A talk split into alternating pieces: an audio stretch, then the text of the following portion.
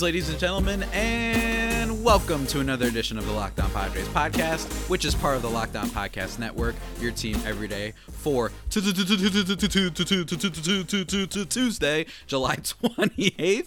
My name is Javier Reyes. As always, your host of this year Lockdown Padres podcast. Check out and follow the Twitter page for the show, which is at LO underscore Padres, or my personal account, which is at Javapeno, which is spelled J A V I I P E N O. And if you feel so inclined, if you feel so inclined, only if you feel so inclined. Hit me up on there uh, with any questions you might have, comments or concerns, as well as the Gmail, which is lockdownpadres at gmail.com. And I might just answer those questions. I might just be a nice guy and do that. How nice of guy am I to be able to answer your questions, guys? It's almost like that's exactly what every other podcast host in the world does, that they have a mailbag, you know? Uh, but anyway, uh, if you guys couldn't tell, I'm in a really great mood. You know why? Because we just completed our first series of actual baseball this weekend against the Diamondbacks. And guess what? I'm going solo. That's right. I know you guys are kind of used to me having a guest on for the past, like, I don't know, like three weeks, I feel like at this point. I feel like it's been a really long time since I've done a podcast that was just me. So we'll see how that goes. But um, I just want to do, like, kind of a check in and give my thoughts on this uh, D backs Padres series, and a lot of them positive. First of all, I just want to say, just a, as a general kind of thing, it was so much fun to have baseball back. I mean, there's been so much controversy with uh, the, the plan to start back and all that stuff. And I've talked about how I feel really uh, nervous about it. And I know that there's been this weird, I think, warped, delusional, just far fetched, and just incorrect and false.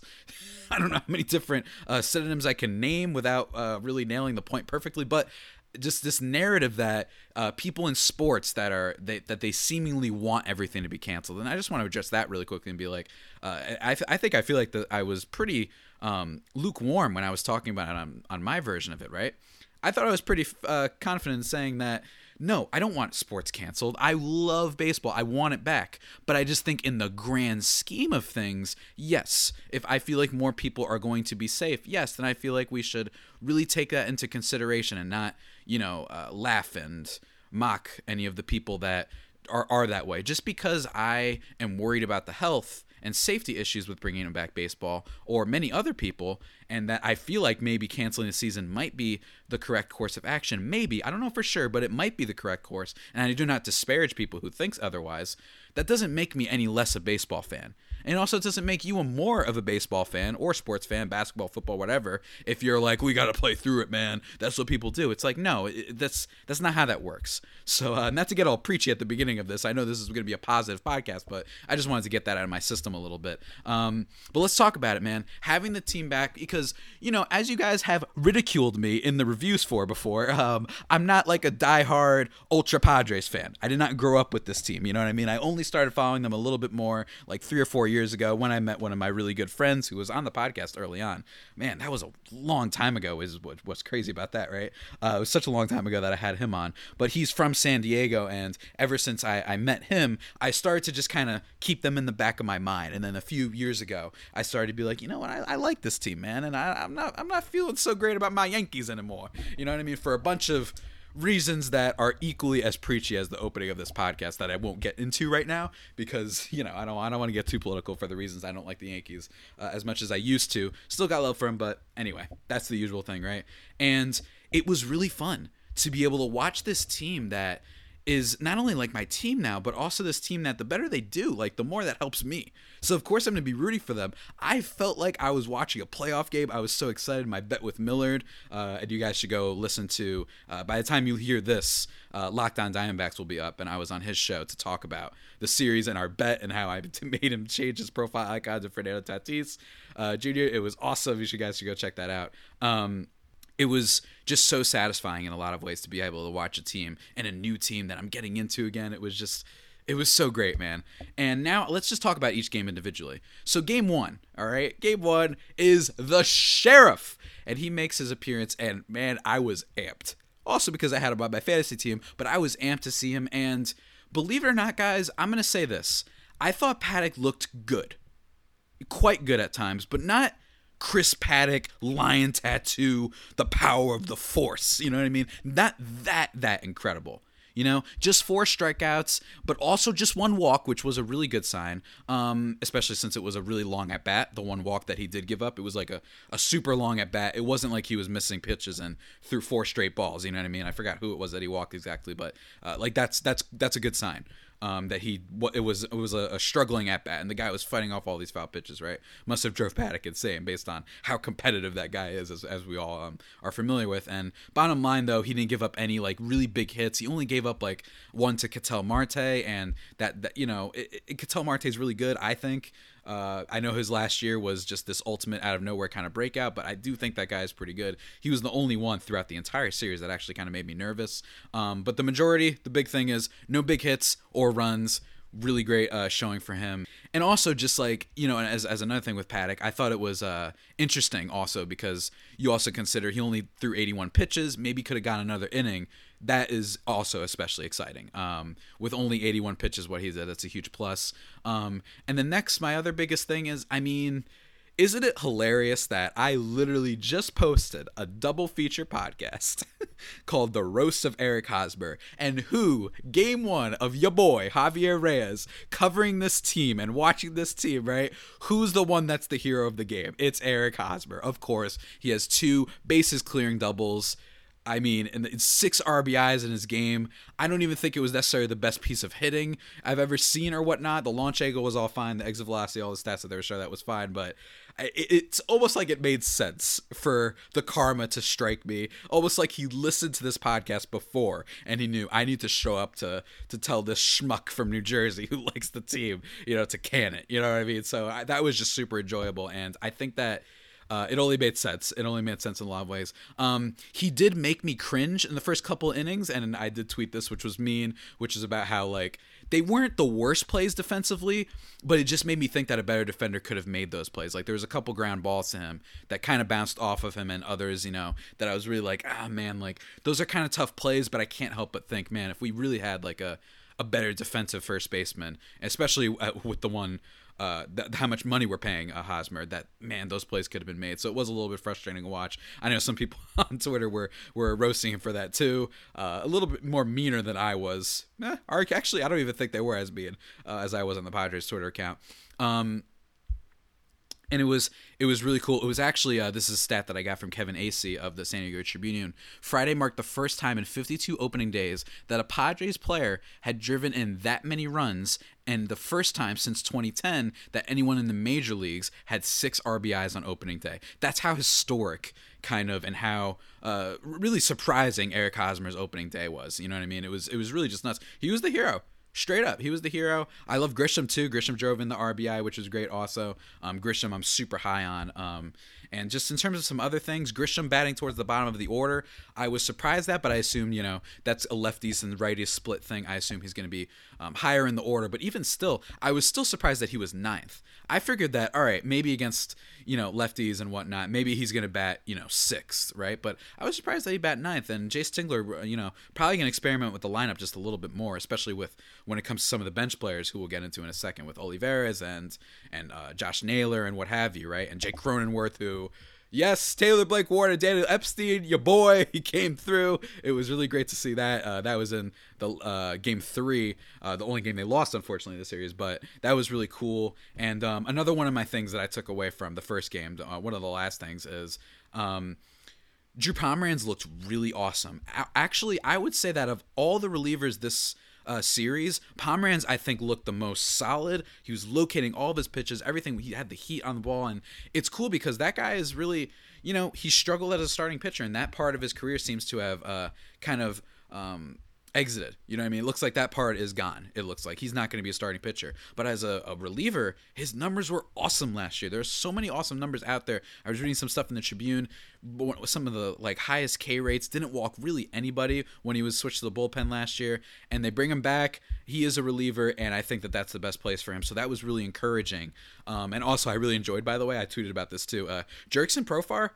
I didn't realize the way he t- takes pitches it's just incredible. Like he, he, avoids pitches like they're the plague, and like he almost got shot. Like he's like, whoa! Like he dodges out of the way. It's so much fun watching that guy play, and I really love seeing uh, how excited he was when he scored on that um, Hosmer double, especially the first one. Like they were so amped, they were so excited. You could feel the energy of this Padres team. You really you really could. And I'm not just saying that because they happen to be winning. You know what I mean? I really think that you could feel it. It's it's it's you can taste it. You can taste the energy, you know, of this Padres team. It was so much fun uh, to watch, uh, and that's really the big thing with Game One. And then Game Two, of course, to even more spite me, I've been ripping on Wil Myers. I feel like for a majority of the run of this podcast now, like 86 episodes in, like months now, right? That Eric, that Wil Myers is kind of a liability, not a great right fielder, and why and well, I do think that the the latter act part of that statement, the outfielder defensively, I think he's got a decent arm maybe, but in terms of his fielding, I mean, he scared me.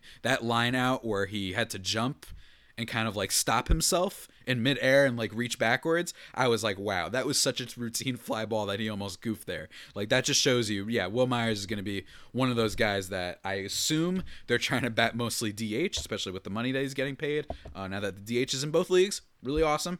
Um, I'm pro DH in both leagues. I've talked about this before, and it's really kind of cool that uh, you know they don't have to worry about that. I imagine they're going to be cycling through a lot of guys in the outfield. Grisham and Pham are both for sure. Um, Pham actually, I remember at one point he didn't make the the best tracking on a ball either, which I was a little bit surprised by. He he went and kind of died for it. Um, it was okay, didn't end up leading to too much, but in one of the games that happened. Um, but yeah, I think that that is also because uh, it's it's hard to say whether or not the the Padres have a real real true center fielder. I don't think Grisham and Pham are necessarily that, so that kind of brings some issues there. But it was great to see Wil Myers smack that two run home run in the game to kind of give them the lead. It was so so good. It was in the seventh inning, bottom seventh inning.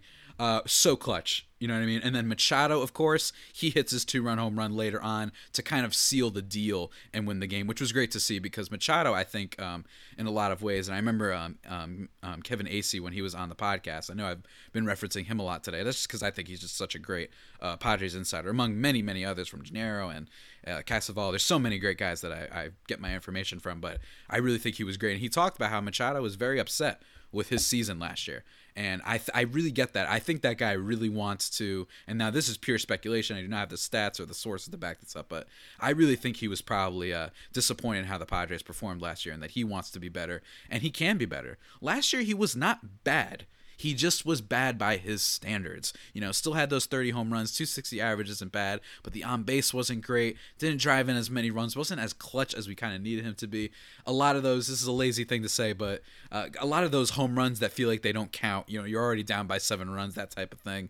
Um, and I really think that he's really kind of primed and excited to kind of have that bounce back season. He didn't have the he wasn't the hero of the series at all. I'd say that the hero of the series is probably uh, Eric Hosmer. You know what I mean? I mean he's the one who who gets that game tying home run in game three, which was great, right? And then he he has the he basically single handedly wins uh, game one with us with the six RBIs. I'd say he was one of the heroes of the series, and I'd say just the starting pitching. Right now, let's talk about that already talked about Paddack and how solid he looked, but not spectacular. But he didn't walk anybody, and he. I think part of it. I, I mentioned this too. I think he was nervous at the beginning.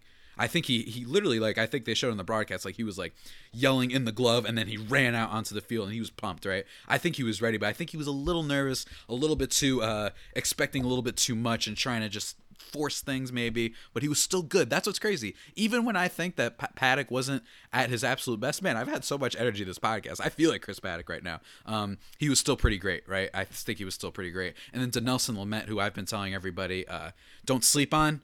You know, he was uh, fantastic. You know what I mean? He was great. Didn't give up any runs. Had some nice strikeouts. Right? He was really great to watch, and I think he low key makes the Padres. I think a lot of people don't realize that he's one of those potential breakout sleeper guys. You know, he goes 80 pitches, by the way, um, doesn't only gives up one earned run, uh, five hits, and six or I'm sorry, eight strikeouts. My mistake. He had eight strikeouts and just one walk. The K's are there, man. This is a guy that can strike out people, and I think people should not be sleeping on him. I know I have him on my fantasy teams. I'm certainly not. And by all accounts, he's really recovered from the surgery and that he's kind of back better than ever. So if he can really be that solid number two, or even I'm not saying he's going to be just as good as Paddack, but if he can be like that, and then if he can, uh, that that'll really just kind of make the rotation, I think, as a whole, be a lot more deep than people suggest.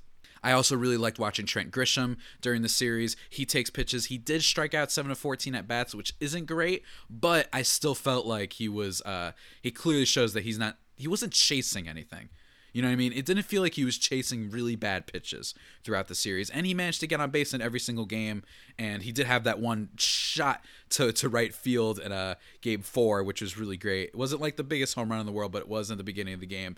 Awesome to see. Uh, Grisham, one of the the guys that I'm keeping an eye on, along with Lamet and many others for sure. Uh, but before we get into kind of games three and four and some of the negative things that I thought kind of happened from this first series about Arizona, I want to talk to you guys really quickly about CBDMD. That's right, it doesn't matter if you're a pro athlete like Mr. Dinelson Lamet or Chris Paddack or Manny Machado or Wil Myers or Eric Hosmer, whoever you want to bring up, Fernando Tatis, whatever, right?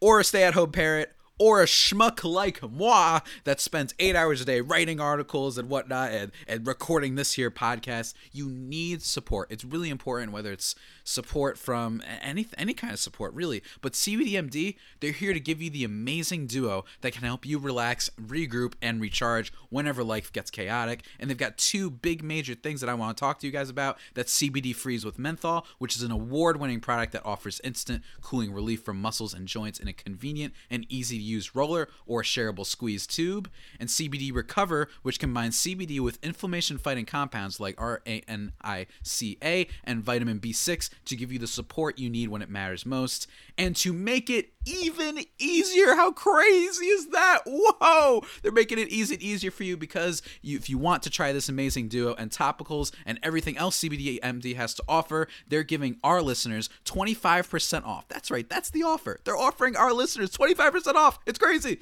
For your next order, when you use the promo code LOCKEDONMLB at checkout. So once again, one more time, that's CBDMD.com. Promo code LOCKEDONMLB for 25% off your purchase of superior CBD oil oil products from CBDMD.com. That's what I wanted to talk to you guys about really quickly. And just one more sponsor, and then we're going to talk about, guys, a really important thing. You know what that important thing is? It's games three and four, just like promise. And I promise we'll talk about Fernando Tatis. You got to talk about it. I mean, come on. It's You got it. You just got it. And that's right, we're back, everybody, here on the Locked On Padres podcast, talking the opening series against the Arizona Diamondbacks. It was super fun. I am so energized. I feel like I've done pretty good uh, going solo for the first time in a few weeks, honestly. I hope you guys think it's a good podcast. I've had a lot of energy because it's so exciting how much they won. But I have to admit, with as exciting the series was, man, game three was crushing. And it wasn't you know, I, I think the, the big hope, right, of game three of the series is the only uh, game that they end up losing. But I think that, you know, on paper, it's something that shouldn't technically be happening, right? And that's that both Emilio Pagan and Kirby Yates really struggle. I mean, ugh guys, I was losing my mind because do you know how badly I wanted to tweet and to brag about how, you know, me covering the Padres and they're the only undefeated team in baseball? That's right. If they won that game, game three, they would have been the only undefeated team in baseball. Do you know how much I wanted to brag about that? Hey, I guess you can't win them all, right, guys? You can't you can't have it all. It's just they right when you think you're going to. And I think what was interesting about game three is I feel like some people would complain that Tingler, uh, Jayce Tingler took out uh, Garrett Richards too early, right? And I actually think that you can make that argument more so for Lamet and Paddack because those guys, especially with Paddack, um, Garrett Richards, he has a health history, right? He's been it's been well documented how good he can be when he is healthy. He was the ace of that Angel staff for years and really forced to carry them, I think, uh, almost unfairly to him um, for years, I think, in a lot of ways and he is just coming off of that surgery. So when you take him out after five innings with only 73 pitches, he was dealing, only give up one hit. He did walk three, which wasn't great, and he struck out six, which was nice. And at 73 pitches, yeah, I get it. I get why some people can be frustrated, and it was frustrating. I thought he was great. I thought with the walks, yeah, they're kind of making counts and whatnot, but nobody's able to hit him. You know what I mean? No one was able to really locate his pitches and really put a, a big bat on the ball. So I was a little bit sad to see, you know, um, uh, Gary Richards leave the game, but I also kind of understand it. Yes, it's fit 73 pitches, but maybe Tingler's thinking, look, I don't want to force this too much. He's doing good right now. The health issues. This isn't this this isn't an Iron Man. This isn't CC Sabathia in his prime, who you could just leave in there for nine innings no matter what, right? So I, I get that by Tingler, and although on the surface level of just seeing 73 pitches and how much he was dealing, you know, no earned runs, a whip of 0.8, right? Uh, I think that I it's it's defensible. You know what I mean? I don't want to get on Tingler too much for that. But I do want to get on the rest of the bullpen, and that's Emilio Pagan and Kirby Yates, arguably with the exception of Pomeranz, the two best guys in the bullpen. And it's really just sad because this is who we traded Manuel Margot for, the kind of surefire starting center fielder for the team. And we trade him for Pagan, and Pagan ends up going one inning. He gives up two hits and two earned runs, and with a walk on one of them, he doesn't strike out anybody that was just not good, man. And he didn't look great. He looked great for a second. I was like, oh, yeah, he's throwing heat, right? And then he wasn't great. So that was really disappointing to watch. It was just, that's what was so frustrating about the game. Yes, there were times when the offense had its moments. Tatis struck out at a key point. That wasn't great. But, and Josh Naylor looked kind of like a mess, by the way. We haven't really, uh, talked about him. He struck out. He looked really bad. He made an error trying to run to second base. It was just a lot of mistakes in that game. And I'm pretty sure Wil Myers gets picked off. Like, what are you doing, man? It's just. Or I think Wil Myers was was game four. I full disclosure, I missed a little bit of game four, guys. I missed a little bit of game four. I was working, had a little bit of an emergency that I had to uh, take care of. But you know, it just felt like the Padres made so many mistakes in game three, and it was really discouraging to see it a lot of ways. But still, you know, I, I don't want to get on them. Uh, I don't want to get on Jayce Tingler too much because if I'm him, if I look at it objectively and I'm like, hey, 73 pitches are super injured guy. He's been so good today. Let me leave him with that confidence. And yes, I do believe in that stuff, guys. I do believe that this all is it just numbers and whatnot. Maybe he's thinking, let me leave him out on a, on a high note and be like, let's give it to our bullpen, which on paper is one of the best in baseball. Not his fault that Pagan comes out and just you know stinks it up and uh, ends up allowing the game to be tied. And then of course Kirby Yates. He only goes 0.2 innings. He gives up the two hits. He does get the one strikeout, but he walks a, couple guys and gives up the two runs. That was so so miserable to watch, and I was I was just so sad, man. You know, I was just like, dang it, this close to having a funny tweet about how you know uh, we get this moment right, and it sticks because also Eric Hosmer hits a home run in this game in the third inning off Zach Gallen, and Zach Gallen, by the way, I tweeted this before too. I know I've been plugging my Twitter account a lot, but that guy is so annoying to pitch. He threw over to check out a Grisham in that first inning I think it was the first inning, like eight times. Like, don't get me wrong, I know Grisham's got some speed, but I mean, he tried to, he threw over to first so many times. And just a, a random, um, uh, quick aside is I really love when I don't know if this happened and I don't think one of the check down he checked down so many times that I maybe this could have happened, but I love when the guy is still at first base like like literally right next to first base, and the pitcher goes and checks on him, and the batter barely like moves. It's just one of those like unintentional, hilarious comedy moments in baseball that I appreciate a lot. But anyway, uh, moving on. So yeah, game three, not great. They did almost come back. They did almost come back, which was the crazy thing. You know, you have Grisham who gets on base as usual. Uh, Machado unfortunately struck out again with the clutch thing and just really wanting Machado to have kind of one of those moments. Um, and then Pham, I mean, Pham was getting robbed left and right that game. That's what it felt like. I mean, I thought Pham hit a home run at one point, right? I thought he really knocked it out of the park, and then they make an unbelievable play with with Calhoun just leaps over and gets that. So that was really unlucky. And then Jake Cronenworth, who I talked about with uh, Mr. Dan Epstein. um, and Taylor Blake Ward and Jake Mastriani, if you guys remember the early days of the podcast as well. Uh, just everyone's high on this guy, and he just smokes one, uh, a double to right field, and which allows Grisham to score. And it makes me think, oh man, oh man, Wil Myers coming up. Maybe, maybe he's gonna make me spite my words yet again. And then he gets caught on like a check swing, which is an extremely Wil Myers you know bad player move to possibly happen. That was really disappointing. Um, but in general, I don't want to read too much into it because I still don't want. I don't want to immediately assume that Pagan was uh, is a bust and that Kirby Yates is going to regress dramatically, right? I don't want to make those kind of assumptions. I think you can assume Kirby Yates won't have necessarily a 1.73 again or whatever it was that his ERA was, but uh, I don't want to assume that this is an Edwin Diaz or or even worse, a Craig Kimbrel situation. If you guys were watching the game last night, um, and then Game Four, just to quickly touch on that. What else is there to say, man? Fernando Tatis, man. Joey Lucchesi did not look great in that game, and I, I you know, he's kind of not uh, necessarily an all-star pitcher. Uh, it's definitely the back of the rotation kind of guy.